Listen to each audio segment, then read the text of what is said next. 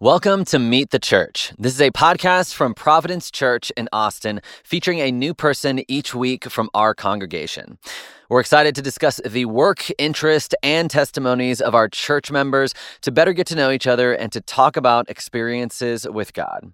I'm Tom Gibson, and this week I get to talk with Ryan Autullo about his early ventures into the world of investigative reporting, the impact of social media on the news industry, and how he's seen themes of justice, forgiveness, and restoration in his work.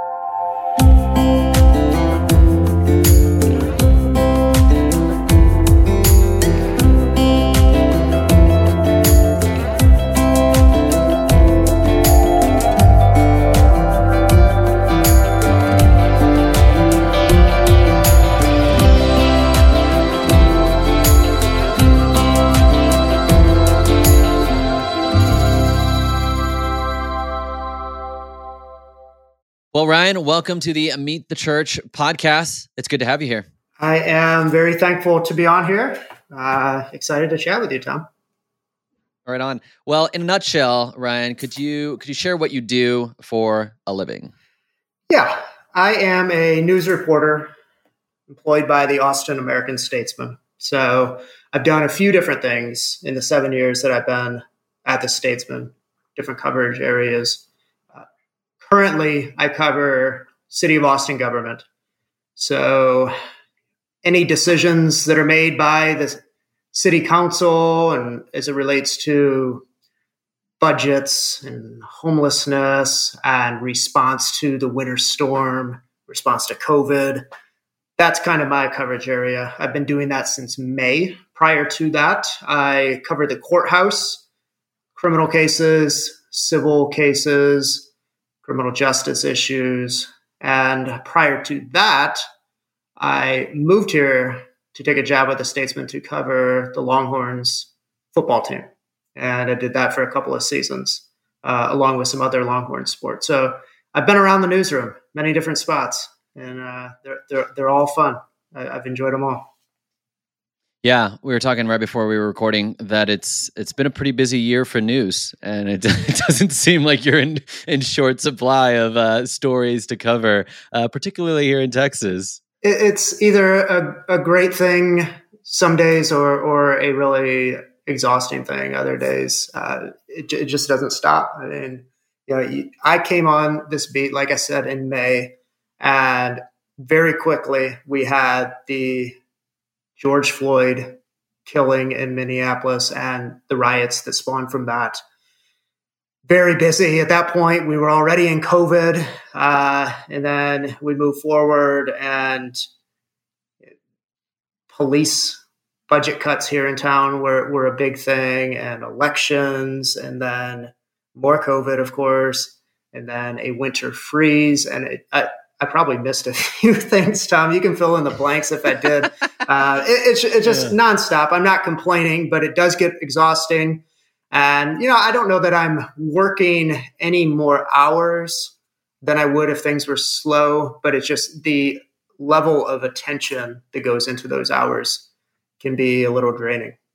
What has been a typical day for you, uh, kind of uh, in this world for the last year? Well, wake up and immediately look at my phone to see what happened, what I missed, if anything, make sure that the city didn't burn down while I was sleeping.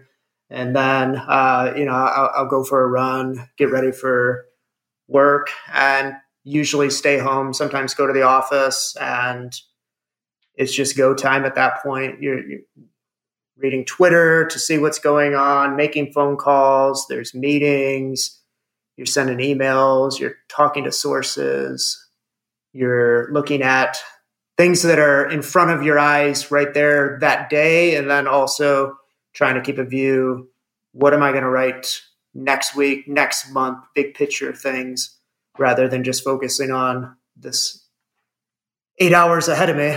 So it, it's um you know it, it's it's fun. I, I my wife makes fun of me all the time. I don't multitask well at all. So if she's trying to talk to me while i'm working, uh, she doesn't get much attention. I, I, just, I'm very much laser focused. Um, I wish there was a better way. I wish I knew how to do it differently, but I, am uh, it's kind of adrenaline rush for me for the whole yeah. day. Uh, what what sort of kind of led you down the path of being a, a reporter? Um, was it something that you you kind of knew from a young age? Did did it did you become interested because of a particular moment in your life? My freshman year of high school I was in a computer science class, and I, I don't know what this assignment had to do with computer science, but we were assigned to write a one page story on a career that interested us. And, you know, I was 14. I had not given any thought to that, but always liked sports. And as much as I really didn't love school, I did always excel in English. I, I, I liked words. I liked vocabulary, reading, writing. So I decided to write a one page paper that I would be interested in being a sports writer and turned it in, didn't think anything it, of it. And then teacher says, well, there's a second part. We're doing a personality test. I think many uh, listeners probably are familiar with the Myers-Briggs personality test. Filled in all the bubbles, and my 100% match was journalist. Uh, oh my gosh. Like that's, I was not 100%. expecting that 100% match. so at that point, I just kind of shut it down. I had made my decision that I was going to be a, a, a journalist, more specifically a sports writer. And I began working for local papers, 20 bucks an article, uh, and just kept kind of progressing. Went to college, worked for the student paper, started getting better gigs, better jobs, and I just I just stayed with it. I enjoyed it. Was it pretty common for a high schooler to be writing like local local articles for whatever local newspapers probably, are? Probably not. Um, my mom really pushed me into it, so I just cold called local papers, daily papers, weekly papers to see if they had anything for me to do, and I think they just threw me a bone and you know go cover this travel baseball game or go cover this. Uh, there was a uh, apple cider festival near my town or something like that. So I, you know, probably uncommon, uh, but I enjoyed it. I probably thought I was much cooler than I was at that point because my name was in the paper. Uh, but it, it was. see it was that good. apple cider yeah. festival right up. yeah, yeah, ladies, ladies, did you see? Uh, no, that didn't that didn't get me too far socially, but it did get me uh, where I wanted to be professionally, and I just kept just building from there. How would you say reporting? How is it different today than than when you were in high school and in college? Just going back to our previous discussion, just about the t- the, the, speed that goes into it. I, I, you know, something happens and your editor wants it five minutes ago, and it's just constant. Whereas back when I was in high school or early college, or even once I graduated, you were writing for the next day's paper. You weren't writing for the website. You weren't, you didn't have a Twitter audience. You were just worried about meeting that deadline for the next day's print edition. And it was so different because you could scoop people, your competition, you could break news, and they wouldn't know until they went to their doorstep in the morning. And then if they wanted to follow up and, and um, report what you had reported, they'd be a full 24 hours behind. So it, it just very different. Uh, now it's so much web based where I don't want to say we, I, will get in trouble if I say we don't care about our print product because we do, but it's so, we're, we're web oriented and we probably should have made as an industry, not just Statesman, made that shift many years ago. And uh, we didn't. So we were giving away our content for free for anybody that got it on the web and charging the people that got the newspaper delivered. And now we're starting to realize, hey, we got to charge for the the web content as well. I imagine too. It's like as it takes time. It takes time to write a, a thoughtful and well researched article when when everything is just about you know do i want to do i want to be the first one with this story do i want to have a an accurate and a uh, a trustworthy uh, and a reliable story. Um, and you had mentioned Twitter a couple times already, and I even think about like when there is just urgent news going on, like I am constantly refreshing the hashtag around that news to kind of see, and and even seeing my own behaviors. I'm not always really paying attention to who is posting what. I am just seeing this come through my feed and I'm not always asking, you know, like is this right? Is this true? Is this reliable? What what's the context of of this this media that they're sharing right now? So what role uh, do you see uh, Twitter playing for an investigative reporter? Whether it's you know something that you are working with, something you are working against, something like what's that relationship like uh, for an investigative reporter uh, between you and Twitter? It's a great tool that I would give up in a second if I left journalism, just because, and I can complain a little more later, but I mean, it's just it's just a cruel place to live. Uh, people sniping at each other, and it just it just not healthy. But I mean, it's great because I can go there and see what's going on from every news organization in the country. Uh, I don't have to go to their websites they're posting links. So it's just it's just all there right for me. And it's nice too because I'm able to tweet something and I'll use the, the, the winter storm as an example. I'm able to tweet out information right now and thousands of people in Austin can see it right now as opposed to me having to sign into where I type my stories in our system, write something somewhat comprehensive and coherent, give it to an editor. They edit it, write a headline, and you know, the, the, making that sausage takes some time. Whereas Twitter, I can knock something out in two sentences that tells people, okay, here's when you can get you can expect to get your power back, your wa- water back, or maybe we don't know when you're going to get your power back or your water back but people are needing information very instantly, which is it's such an invaluable tool. Now, if I have some news that I am going to break that is not incredibly timely, I probably want to do that in my article because people are going to be directed to that article, click a link, and that obviously helps our business financially rather than helping Twitter,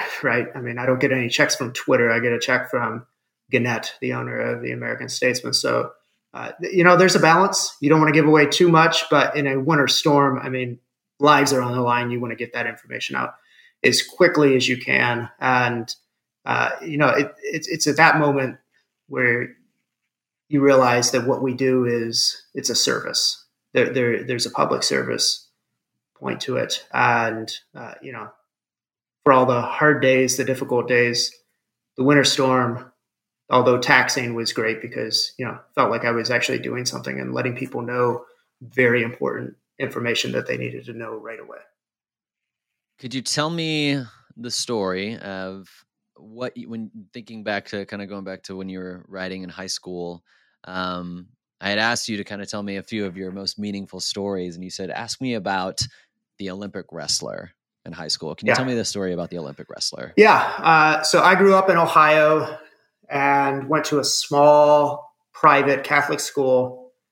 And we had a graduate who was an Olympic wrestler, U.S. Olympi- Olympian, who then went on to Ultimate Fighting. And he was like the original, like OG champion and UFC before it got big. I mean, he he he put it on the map. He's a Hall of Famer. His name's Mark Coleman.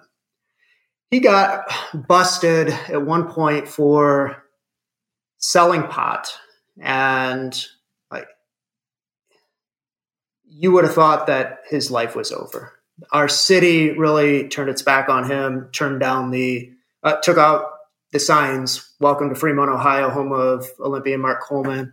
Our school removed every memory of him photos, trophies, you name it. And I just thought it was wrong. I thought, as a Catholic institution that preaches the importance of forgiveness and grace and second chances that to to go to that extreme to turn our back on somebody was wrong and i wrote a column about it in our school paper um, I, I, I don't know it probably wasn't the greatest written column. I was i don't know sophomore junior in high school. I probably would be embarrassed to read it now but it served its purpose because a year later those photos those trophies came back and he was inducted into our school hall of fame. And you know that was pretty cool. That the, the power of the pen was very apparent that day and i think what i did was right. I think what the school did by listening to that young writer who doesn't know what he's talking about uh, was great and they, they admitted their faults. And um, that, that, that was a, that was a sign that you know I can I can influence people with my thoughts, with my words, and um, you know I've written many better stories since then, but that's one that'll always jump out as a good story to tell because uh, I I believe that I helped right a wrong.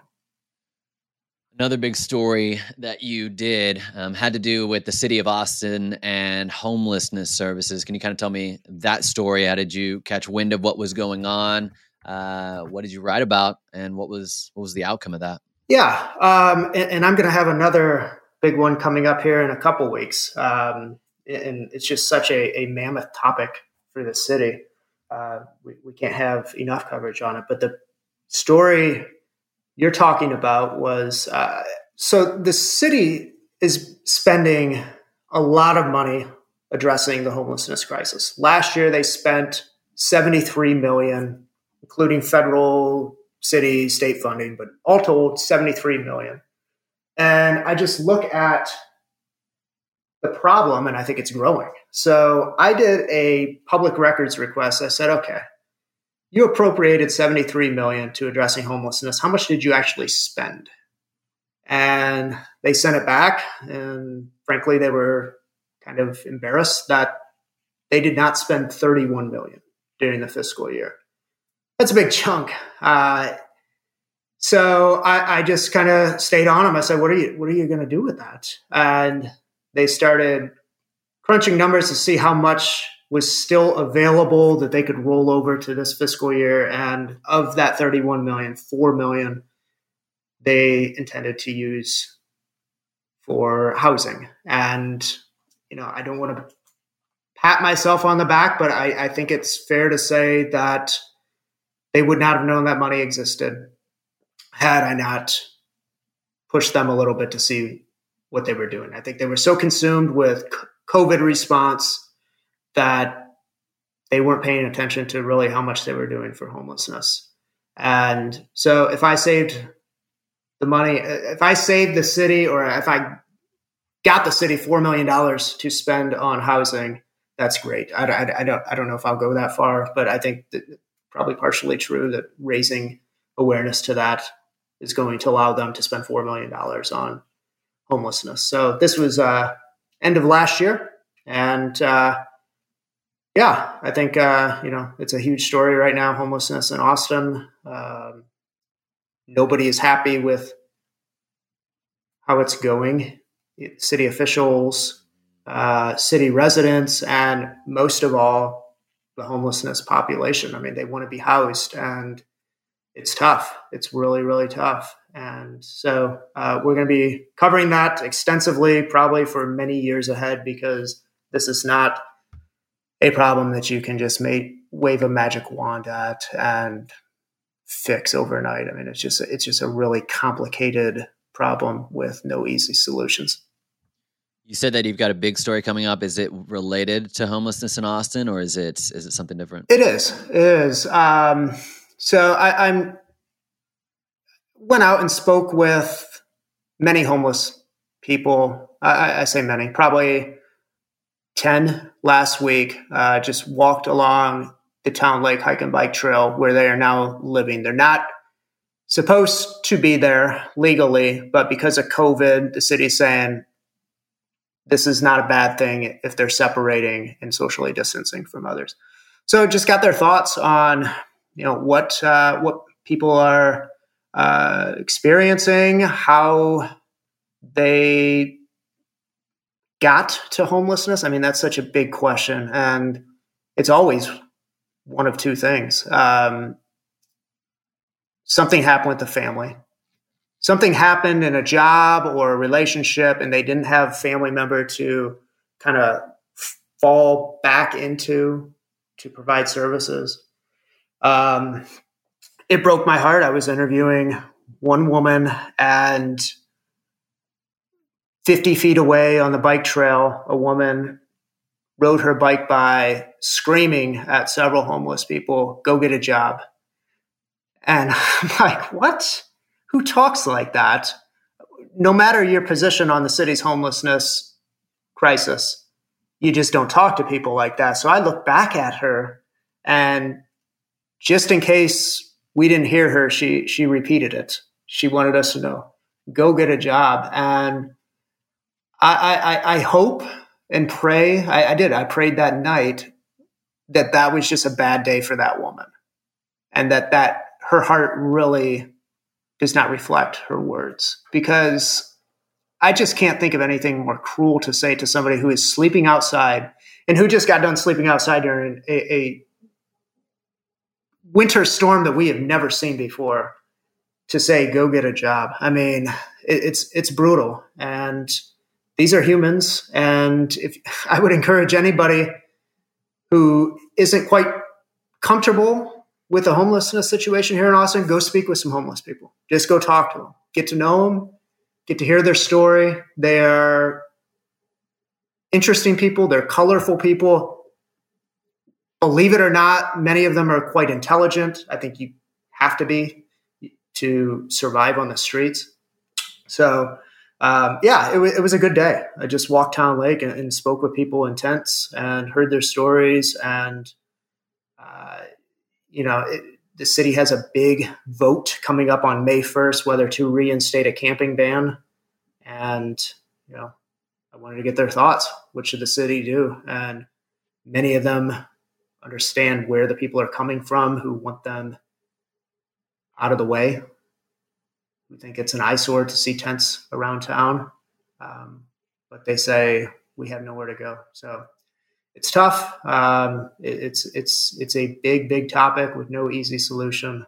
Um, but I would I would encourage anybody go go talk to homeless people. They're not going to bite you. It's keep your mask on. Um, make them wear wear their masks so you're not breathing on each other. But go talk to them and get to know them. With your stories, you've you've gotten the chance to to kind of just be on the front lines of of seeing homelessness and and even the politics around homelessness, as well as themes of of forgiveness and themes of justice. How have you seen in your time as a reporter? How have you seen these things either influence your view of God um, or how God's view, your view of God, has influenced uh, your work as a reporter? It's a really good question. And I can attack that from viewpoint of all three beats that I've covered, whether it's football, whether it's courts, or city government, what I'm doing right now. Um, with courts, I mean, I covered some really heinous cases where people are doing things that just uh, I have thick skin. Uh, sometimes even I struggled hearing some of the facts of murders, uh, abuse of children, sexual assaults. But many of these people, not all, but many of these people made mistakes and are remorseful and had really bad days. Now, some people I think probably are more prone to just violence and maybe they need to uh, be taken away for a while. But many of these people have really bad days. And it just makes me think how blessed I am when I hear these cases that my mistakes were not magnified, and a lot of that is, you know, not to get too political. It could be white privilege. It could be growing up in a uh, two-parent household uh, with with you know, median income. It could be access to schools that, that some of these other people don't have. So when they they slip up, it's it's much more punitive to them. So I, I, I find myself, and I've spoken with murderers. I've spoken with people. I get jailhouse letters, uh, you know, from from people who do really bad things, and I don't think anything less of them. I um, I think maybe before I came to Christ, I probably would have, but they are equals. They are um, brothers and sisters. They're members of Christ. And I just hope that those who do have to go away to prison find a Bible in the prison somewhere, read it, join a Bible study, get to know Christ, because, um, you know, you may be going away for a while, but you can redeem yourself. You can still get into a relationship with Christ, get to know Him, and that uh, I, I, just hope that happens. I when I'm in the courthouse, in the courtroom, uh, you know, those thoughts go through my mind that hopefully this person who made this very bad mistake can um, can find Christ. As a as a veteran, really, of the the journalism world, where do you see the future of journalism going? Uh, I wish I, I, I knew. I think that's the million dollar question. I, I, I think eventually there will be no more actual newspapers. They will not be delivered. It costs a lot of money to print a paper, and it costs a lot of money right now to have a subscription to a print printed paper. So I think those will go away in the next ten years. I mean, uh, not to be morbid, but many of our readers won't be around in 10 years, 20 years anymore. Um, so I think it'll go digital only. And hopefully, people are willing to pay for the service. Hopefully, they recognize the importance of quality work, watchdog journalism. What I mean by that is, you know, you have government officials, ERCOT, uh, if people are not asking tough questions in the media, if people are not digging for documents in the media, you don't really have a checks and balance on your government. So I, I hope people will recognize that and pay for journalism. That's seems maybe uh, wishful thinking on my part sometimes because it's it's easy to get down in this industry with the layoffs and uh, all the things that we go through. Um, but yeah, I, I, I, hope that at some point there will be a, a, movement towards just hey, this is what we spend our money on. Just like we we buy milk at the grocery store, just like we put fuel in our cars, we also have a subscription to our local daily paper. Yeah, well, Ryan, I think the the million dollar question that we're all wondering, since you spent so many time, so much time in the courtroom, how similar and different are courtroom cases in real life versus the TV dramas that we all know and love? uh, similar in the sense that the stakes are just as high as the real life in the fictional drama. Um, you're talking about life and death often. You're talking about going to prison or going out the front doors of the courthouse back to your house. Um, the the heart pounding as the jury walks into the room with a verdict never goes away. Uh, just like a TV show. I mean, it's it's it's it's just a huge moment. The differences are, I mean, some court cases, trials can be really boring, tedious testimony from doctors, medical examiners, just dense scientific jargon that will never make the paper. So I just often tune it out. Um, it's it, it's not as smooth and free flowing as you see on TV. Yeah, I mean, there's a lot of similarities. There's a lot of differences. I, I think most of the time, covering a trial, you can kind of see what direction it's going, whereas in a TV show, there's probably a little more suspense.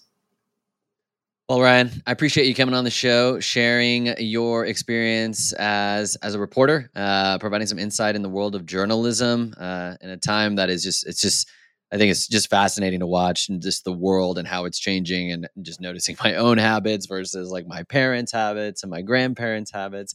Um, but this is really really enjoyed this conversation. I appreciate you coming and sharing your sharing your experiences. Thank you, Tom. Thanks for having me on.